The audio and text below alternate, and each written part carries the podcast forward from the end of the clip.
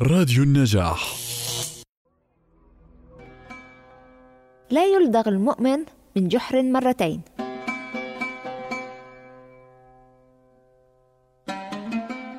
الحمد لله والصلاة والسلام على رسول الله وعلى آله وصحبه أما بعد. فالحديث مخرج في الصحيحين وغيرهما.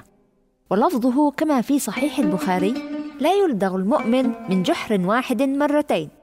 ومعناه اجمالا التحذير من التغفل وتكرار الخطأ والحث على التيقظ واستعمال الفطنة. ونقل الحافظ في الفتح عن أبي عبيد قال معناه لا ينبغي للمؤمن إذا نكب من وجه أن يعود إليه.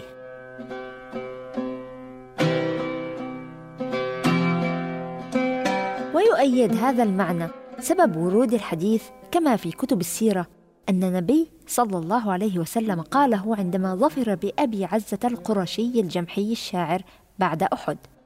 وكان قد من عليه في بدر عندما أخذ مع الأسرى بعدما تعهد أن لا يقاتل النبي صلى الله عليه وسلم ولا يحرض على قتاله بشعره.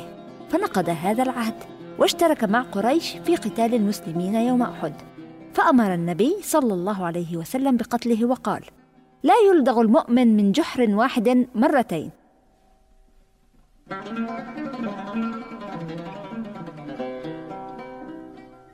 وقال بعضهم الحديث لفظه خبر ومعناه أمر.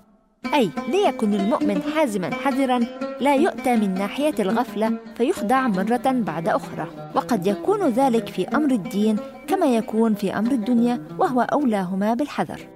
ومن الأمثلة أن ينخدع المؤمن بقول كاذب أو عهد منافق بعدما جرب عليه الكذب والخيانة.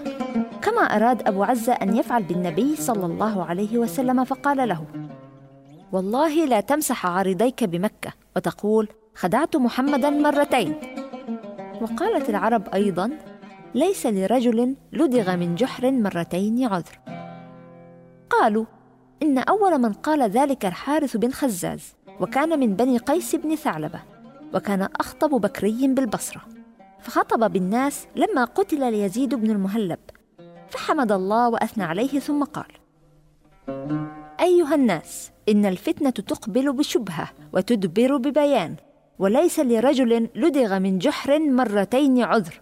فاتقوا عصائب تأتيكم من قبل الشام كالدلاء انقطعت أوزامها ثم نزل فروى الناس خطبته وصار قوله مثلا.